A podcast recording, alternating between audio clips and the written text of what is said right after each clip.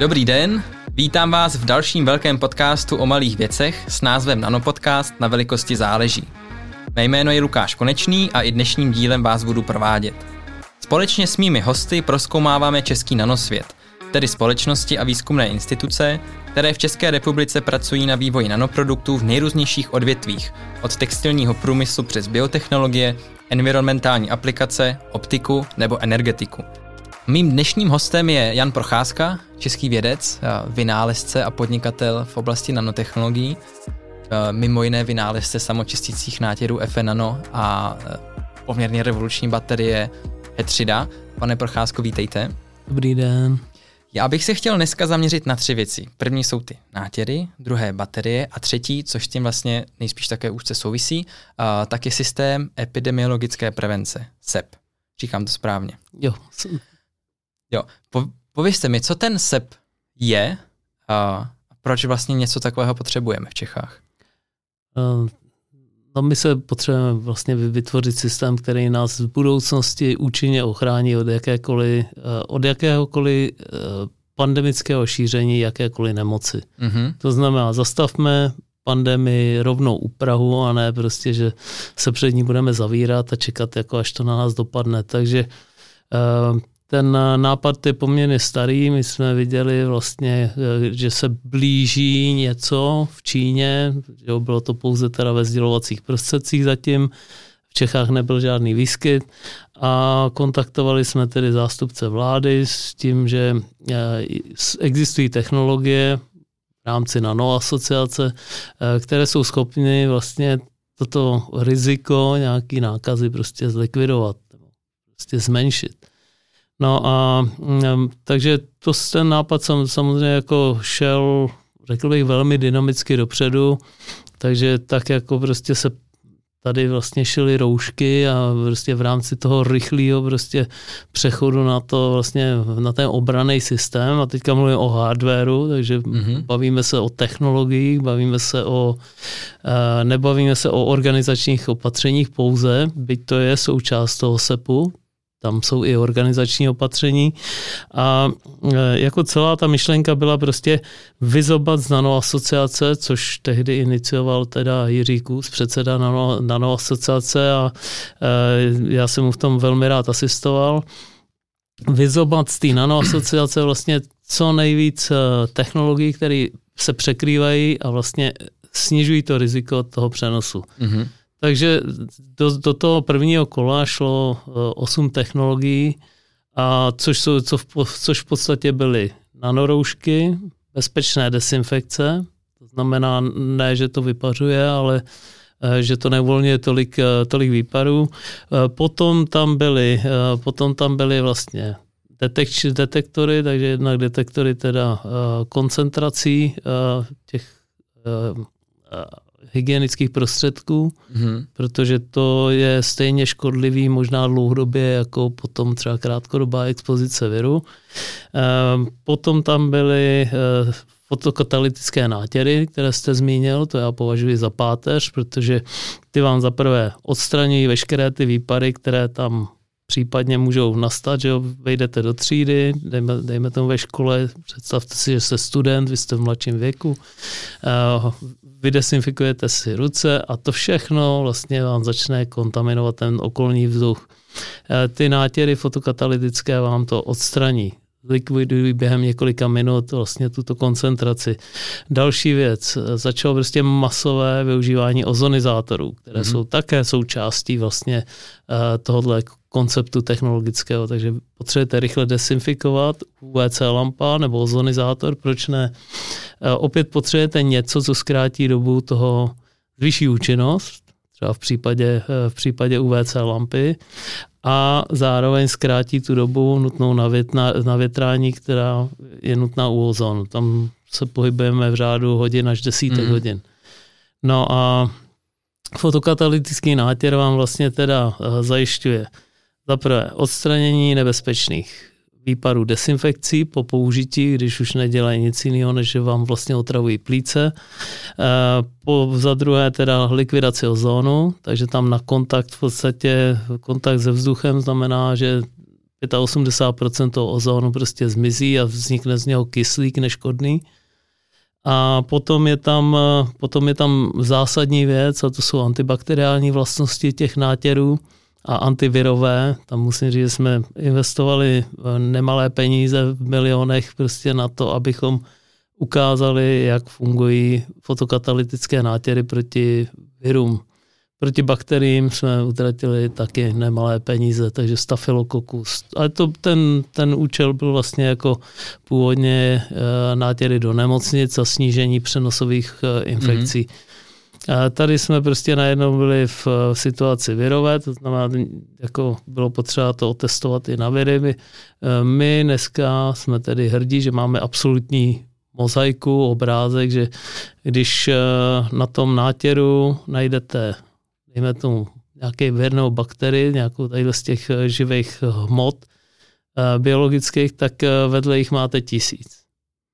Jo, takže na neošetřeném povrchu. Takže co já považuji za velký úspěch a za krásu fotokatalýzy, je, že vlastně do 10 minut je virus, koronavirus lidský deaktivován, 99%, biocidní vlastnost vlastně, nebo oni tomu říkají efektivní dekontaminace, to znamená 99,9% během 30 minut a to, co vlastně ty vědci nikdy neviděli a říkali teda, že nikdy neviděli, že vlastně do 2 hodin vám zmizí i ty mrtví, i ty živý těla. Vlastně veškerá ta biologická kontaminace je pryč a zůstává tam jenom zase ten čistý fotokatalytický minerální nátěr.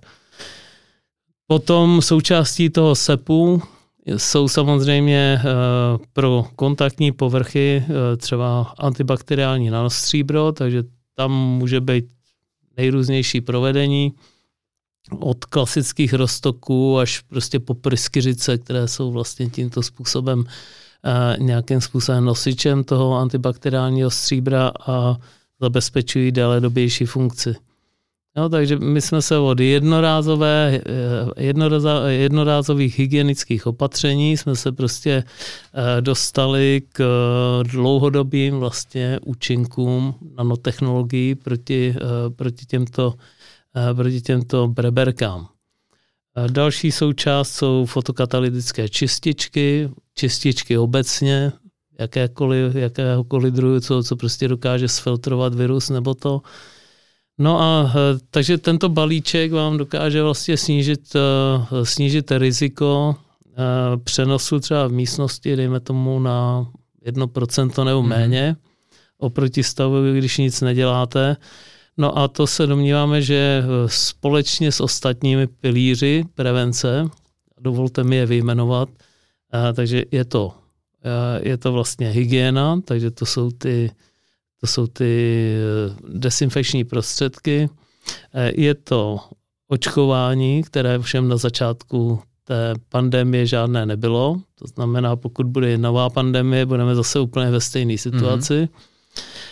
Potom je to osvěta, tady já to raději nebudu komentovat. No a pak je to deratizace, zbavovat se brouků a podobně to, ale žádným způsobem nemůže ovlivnit to jako vztah k viru. To znamená, tady máte 4 pilíře, z nichž vlastně na tom začátku byl využitelný jenom jeden. A to byla ta hygiena. No a my jsme tedy, vlastně postupně vznikla vakcína. No a teď se to vlastně celý ten ping-pong odehrává mezi desinfekcí a vakcinací. Jo? To znamená, ten stát, řekl bych, ta státní správa, ministerstva, prostě nikdo vlastně nemá tam tu 5. nohu, kterou potřebuje. A to jsou ty moderní technologie a jejich využití. Takže dneska je to tak jako vakcinovat a desinfikovat, vakcinovat. Jo? Prostě, protože nic jiného v tom zákoně není.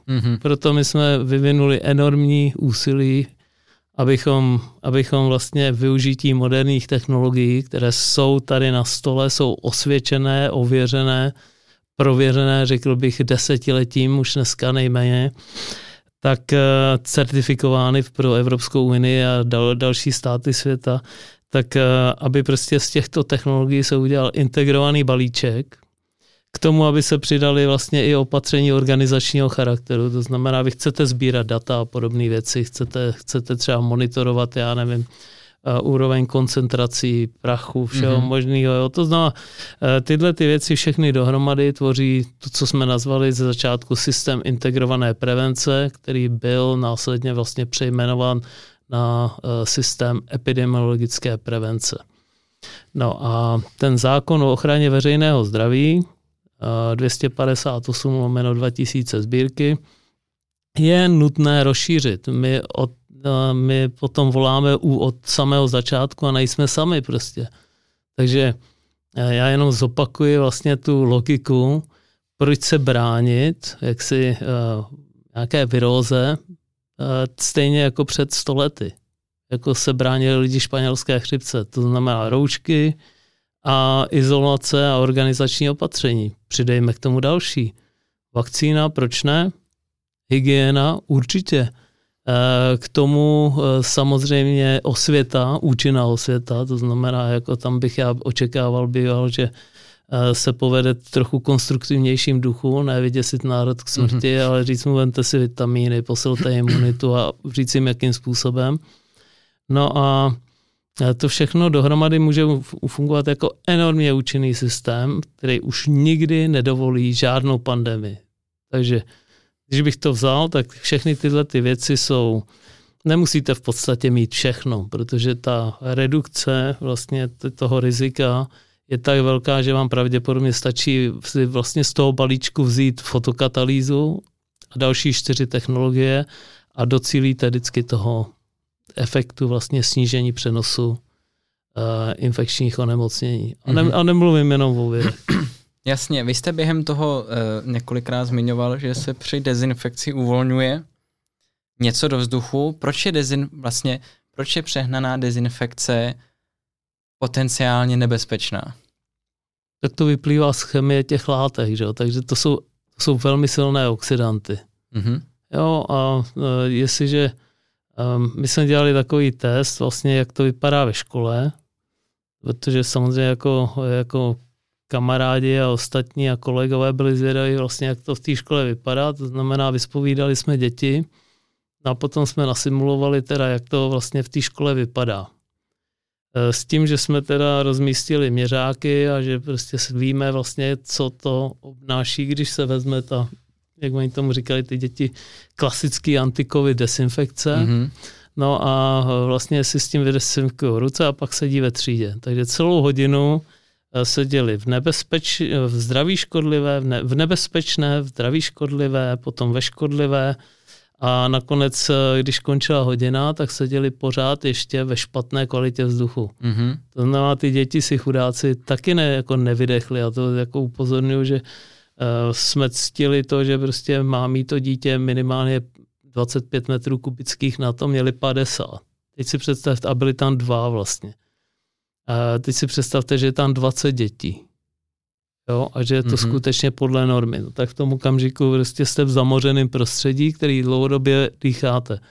To, když jednou nadechnete, dezinfekci vám neublíží, ale to, když prožíváte, já nevím, 6 hodin ve škole každý den, opakovaně vystaven vlastně těmto silným oxidantům a rozpouštědlům, no tak to dobrý není prostě. To znamená, že já si preventivně vydezinfikuji ruce, teda zbavím se toho potenciálního koronaviru, ale vytvořím si jakoby akutní problém v tu danou chvíli, kde jsem, protože si vypouštím. Ne, vy se zbavíte akutního problému a vytváříte si dlouhodobý problém. Ano, dobře, takhle.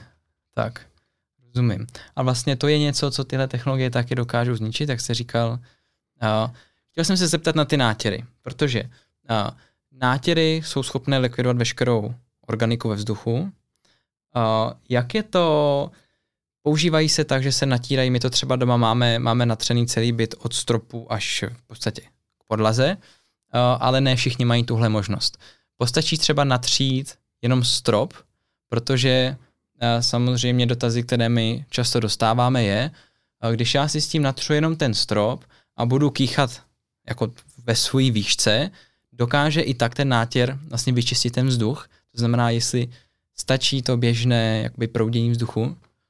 Tam ty nátěry jsou takové mikrosklípky vlastně a pod tím nanostruktura, takže on to má obří povrch. Jo.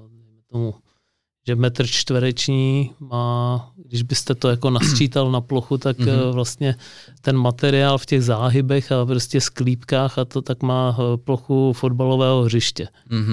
Takže díky tomu je tam poměrně vysoký záchyt jako mikrokapének, mikročástic, takže to je jako z tohohle hlediska je účinné, tak počítejte, že s každým vlastně stykem s tím povrchu jako okolo 30%. A i tomu odpovídá vlastně té ploše z toho stropu, kdybyste si teda dali jenom strop. Zhruba o 30% se vám snižuje riziko přenosu infekce.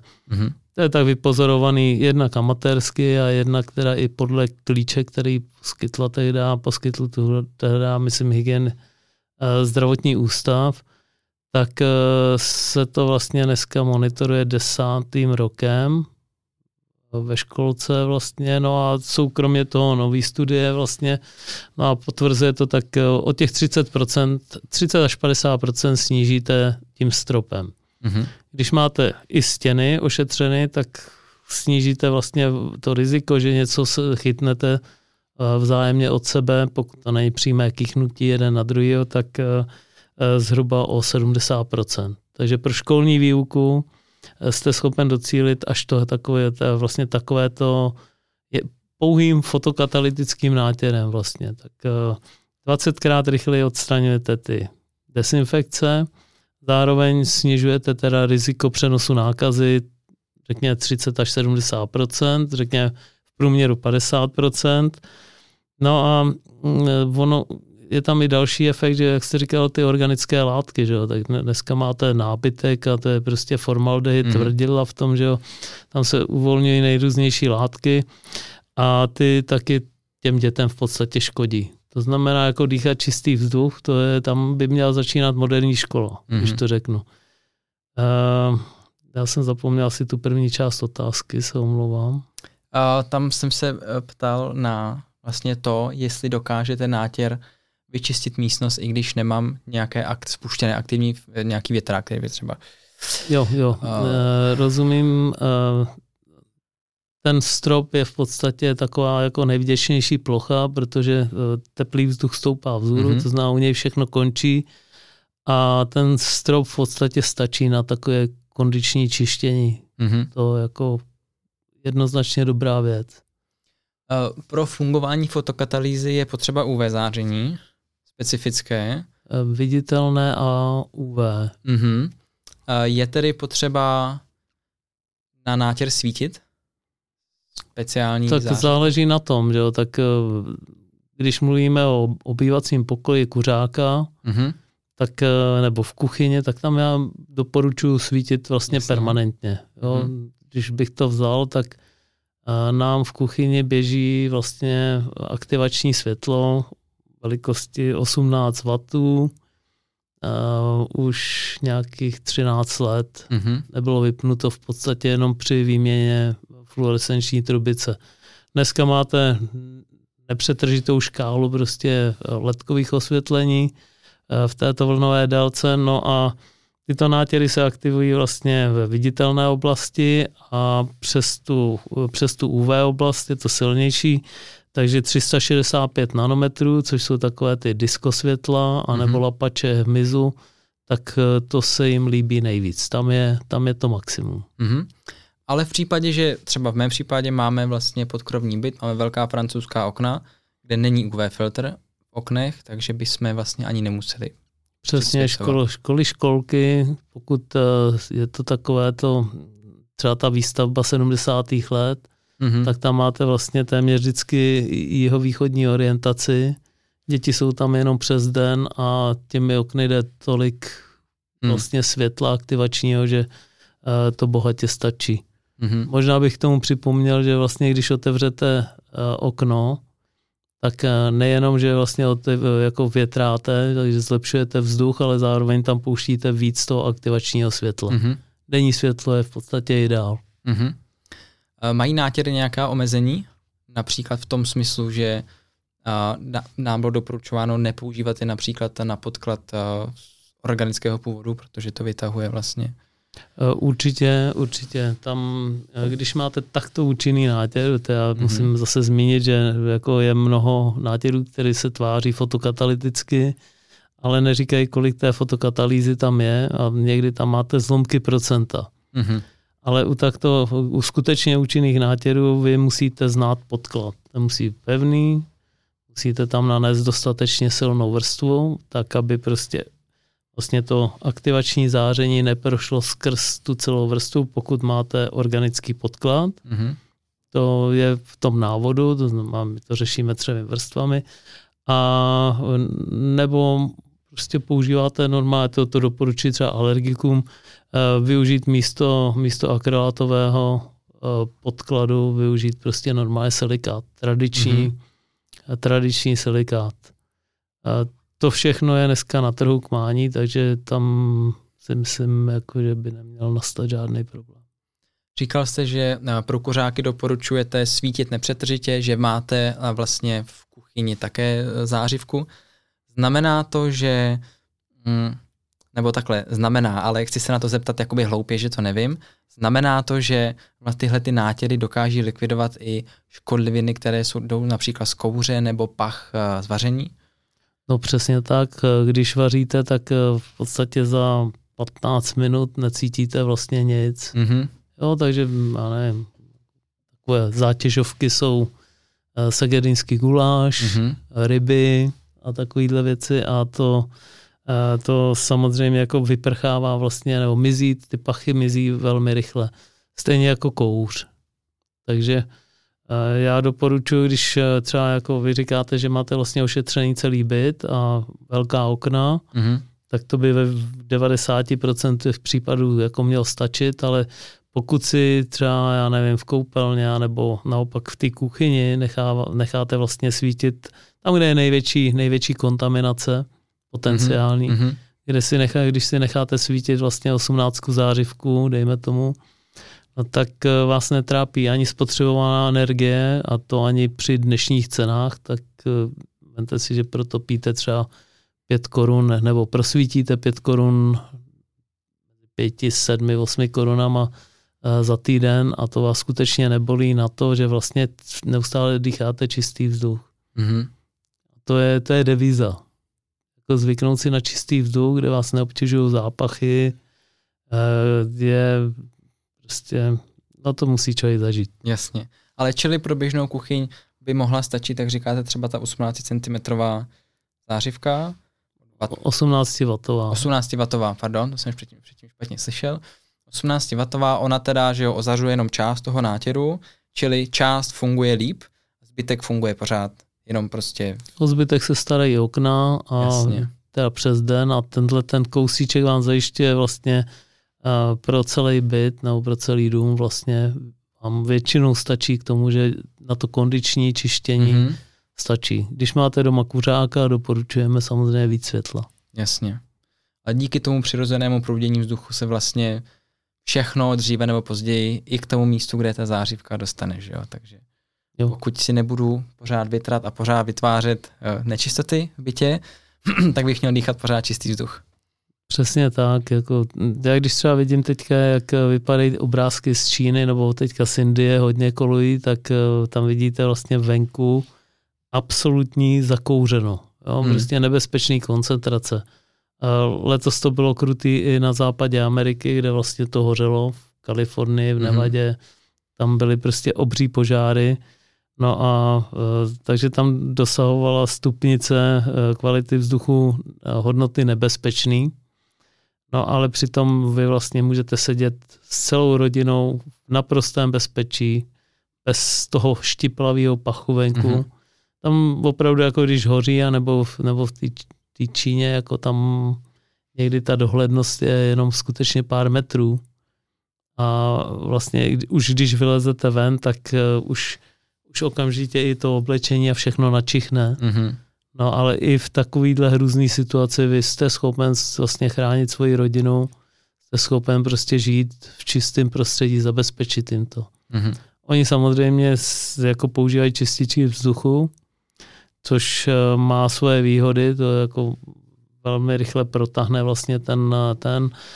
Každopádně doporučuji k tomu i ten fotokatalytický nátěr, který dělá to též, to ta čistička vzduchu, ale dělá to tiše. Mm-hmm. Jo, takže koho bolí hlava, jako z hluku, čističek a podobně. My jsme si nechali na ČVUT zpracovat Life Cycle Assessment, mm-hmm. a tam vlastně z toho jasně vyplývá, že ta čistička je vlastně, nebo ten nátěr je vlastně 9x až 10x ekologičtější, a to především kvůli spotřebě energie, než když používáte čističku. Mm-hmm. Ta vás stojí víc, stojí vás to filtry, stojí vás to energii, stojí vás to hluk. Takže když se udělá vlastně kompletní rozbor jako dopadu na životní prostředí, tak ten nátěr je tedy prakticky 10x ekologičtější. Mm-hmm. My máme doma teda kombinaci, máme nátěry, plus máme čističku pro stahování prachových částí ze vzduchu, protože manželka je alergička, roztočí tohle všechno, takže to vlastně máme ještě takhle jako znásobené. Není to teda tolik ekologické, protože si čistička běží, že jo, 24 hodin denně a není to 18W zářivka, ale přijde mi to jako ideální kombinace. A jak byste říkal, že teda nátěry rozkládají ozon zpátky na kyslík. Na kyslík, ano. Čili dá se to využít vlastně jako taková nepřetržitý urychlovač vlastně rozpadu ozónu po tom, když si vyozóní místnost. Přesně, vy potřebujete, dejme tomu, já nevím, že máte podezření, že někde prostě jsou nějaký, ani nemusíte mít podezření, někde můžete mít rutinu třeba, jako, že ozonizujete některé místnosti. Mm. No a potom musíte čekat třeba hodiny, než se vlastně to vyvětrá a dostanete se na koncentrace, kdy tam mohou lidi. Mm. A tady vlastně tu dobu zkracujete na minuty, maximálně desítky minut. Hmm. A pokud se to zkombinuje ještě s destruktory ozónu, protože že prodávají se generátory ozónu, zároveň destruktory, což je samozřejmě se další elektrické zařízení, kde výhoda nátěru je, že ten nepotřebuje elektřinu, takže funguje i bez toho.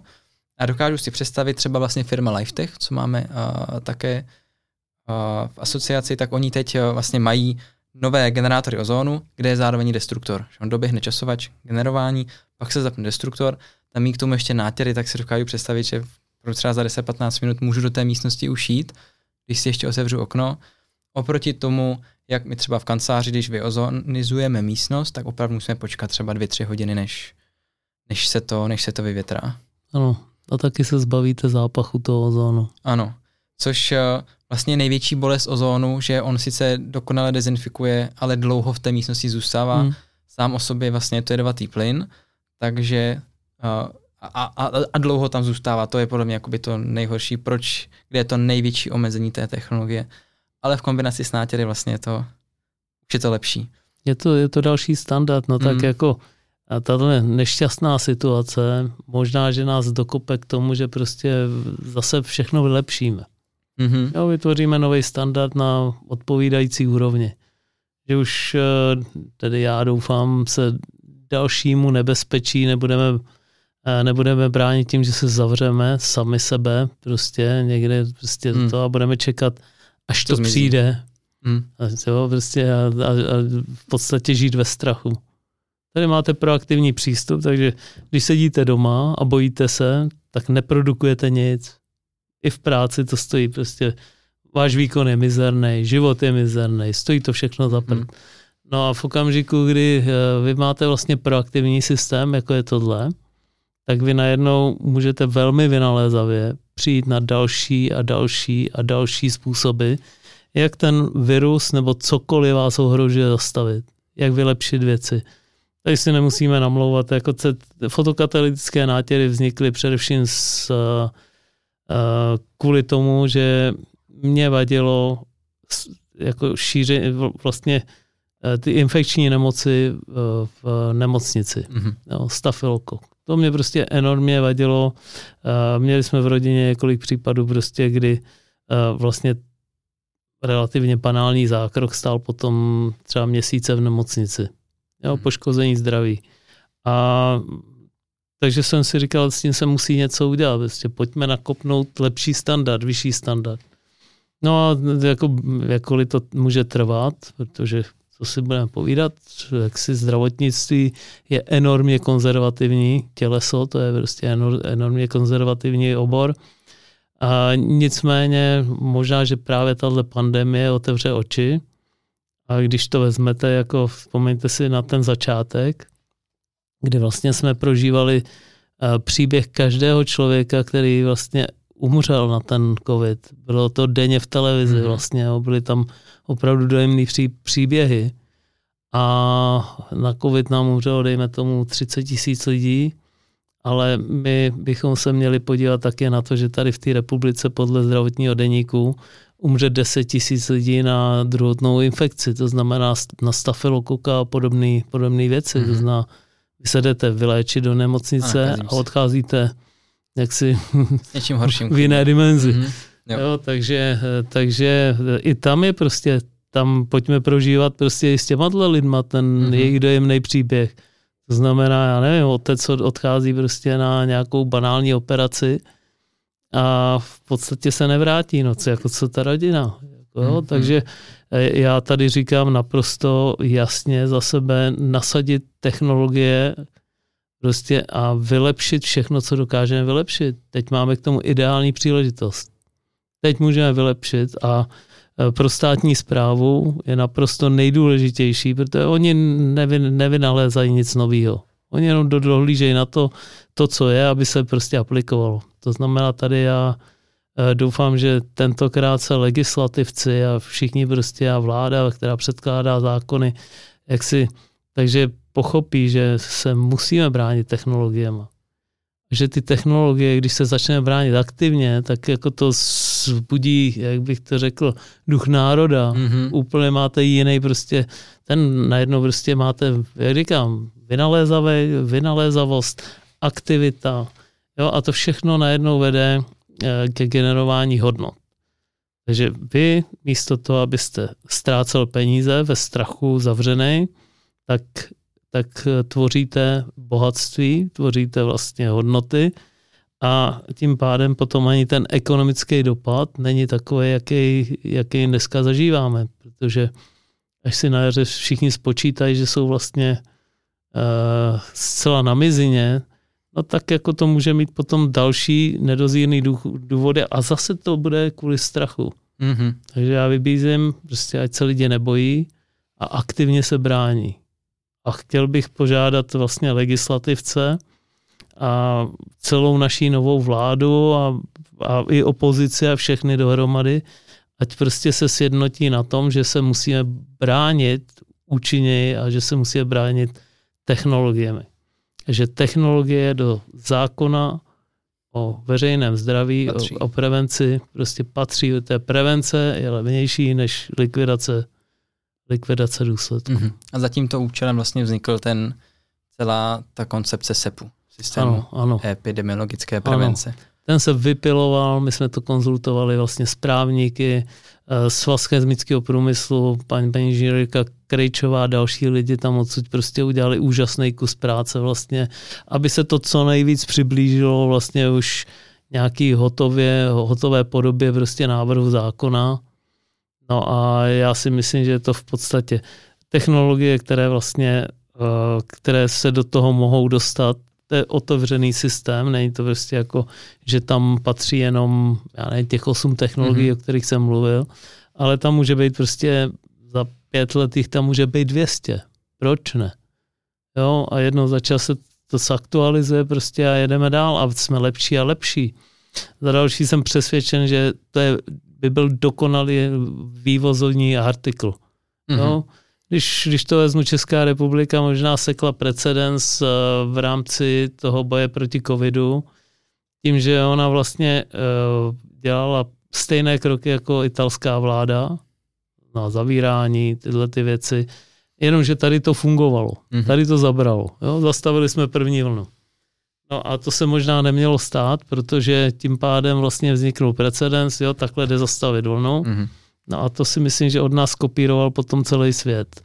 Takže by bylo velmi dobré ukázat ten proaktivní přístup a zase seknout precedens a ukázat, že je možné vlastně se účinně bránit, zároveň generovat prostě hodnoty, a i to po nás přebere celý svět, pokud prostě budeme dostatečně prostě, jak to řekl, vepředu. No a pokud to je pravda, no tak se nám může vykrýt ta šílená díra v rozpočtu, která teďka vznikla, protože to znamená samozřejmě pro české výrobce, to znamená prostě vlastně export, znamená to, že prostě k vám budou koukat, protože sami nic takového nebudou mít, budou brát to, co je už osvědčené. Jo, a to, že teď vědí, že to, co se dělalo doteď, vlastně není úplně to, co nejlepší.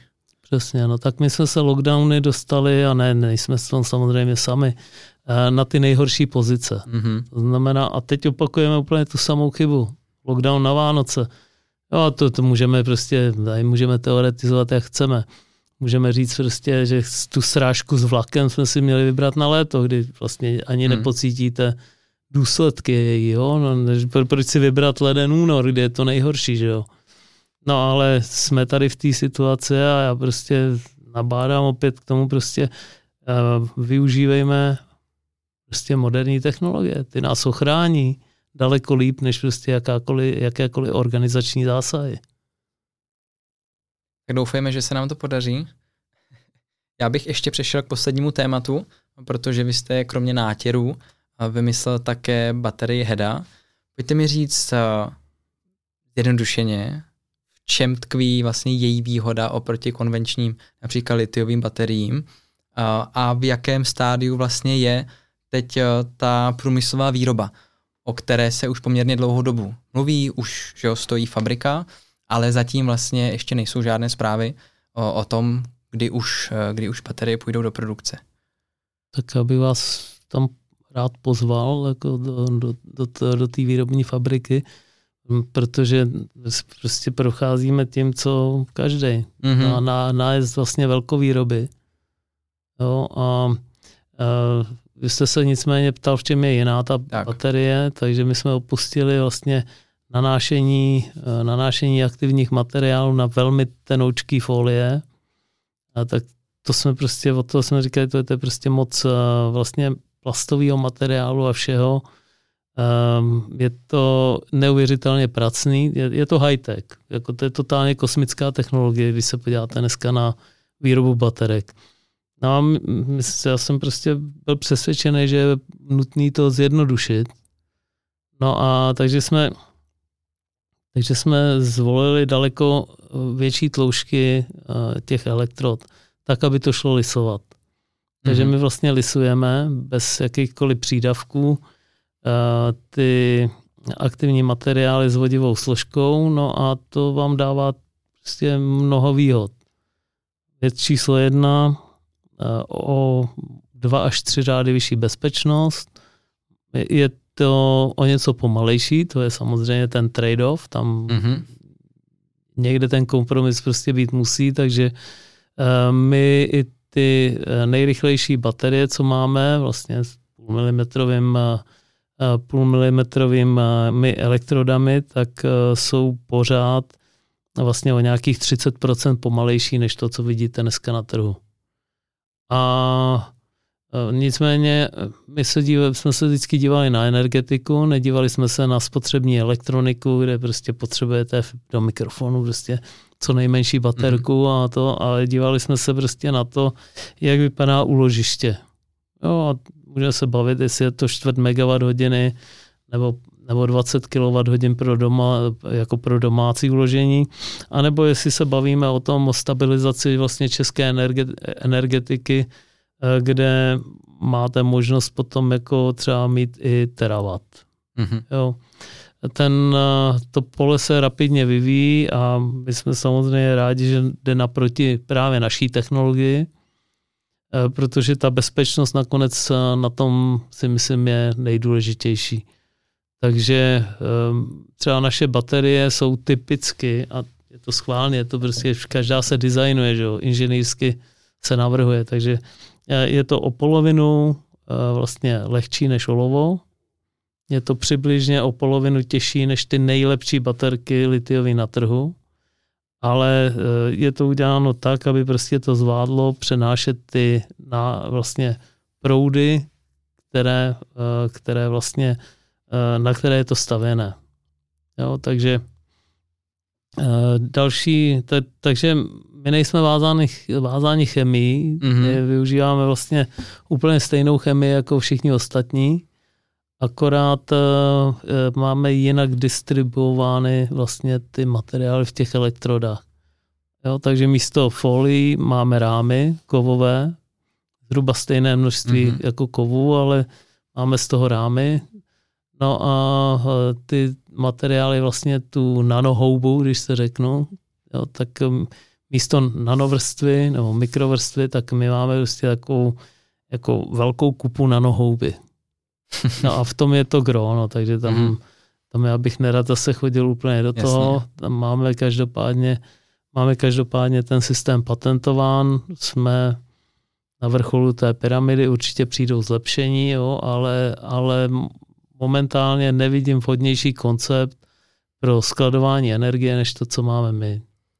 Je to baterie, kterou bych se neměl bát si vlastně dát do sklepa a sbírat do ní dlouhodobě energii, například ze soláru. Přesně tak. Nemusíte se bát, že jeden malý článek prostě chytne a způsobí vám katastrofu.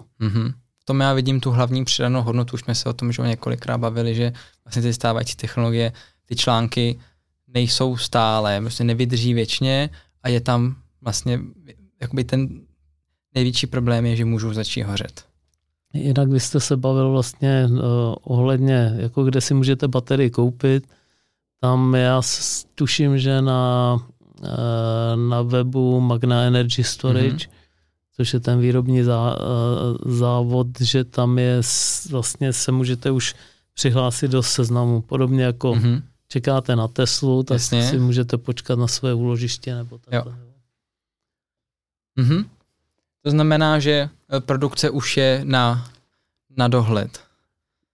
Komerční, ve smyslu jakoby nejlepším asi známkou, jako protože tady koluje mnoho mystérií, které jako nejsou pravda, ale tak nejlepší známkou je, že vlastně seberou objednávky, no a některé z nich, jako i ty větší realizace vlastně do června musí být splněny, takže jak si rozhodně uvidíte příští rok tyhle baterky prostě už na trhu. Super. A nebo v akci. My plánujeme stavět nejdřív za 5 let, takže mě to zatím netrápí. Výborně, tak čas se nám naplnil. Já vám děkuji za velmi přínosný rozhovor a doufám, že jsme se nesešli naposledy, protože s vámi je spousta témat, o kterých se mohli bavit ještě další hodiny. Takže moc krát díky a mějte se. Děkuju, nashledanou.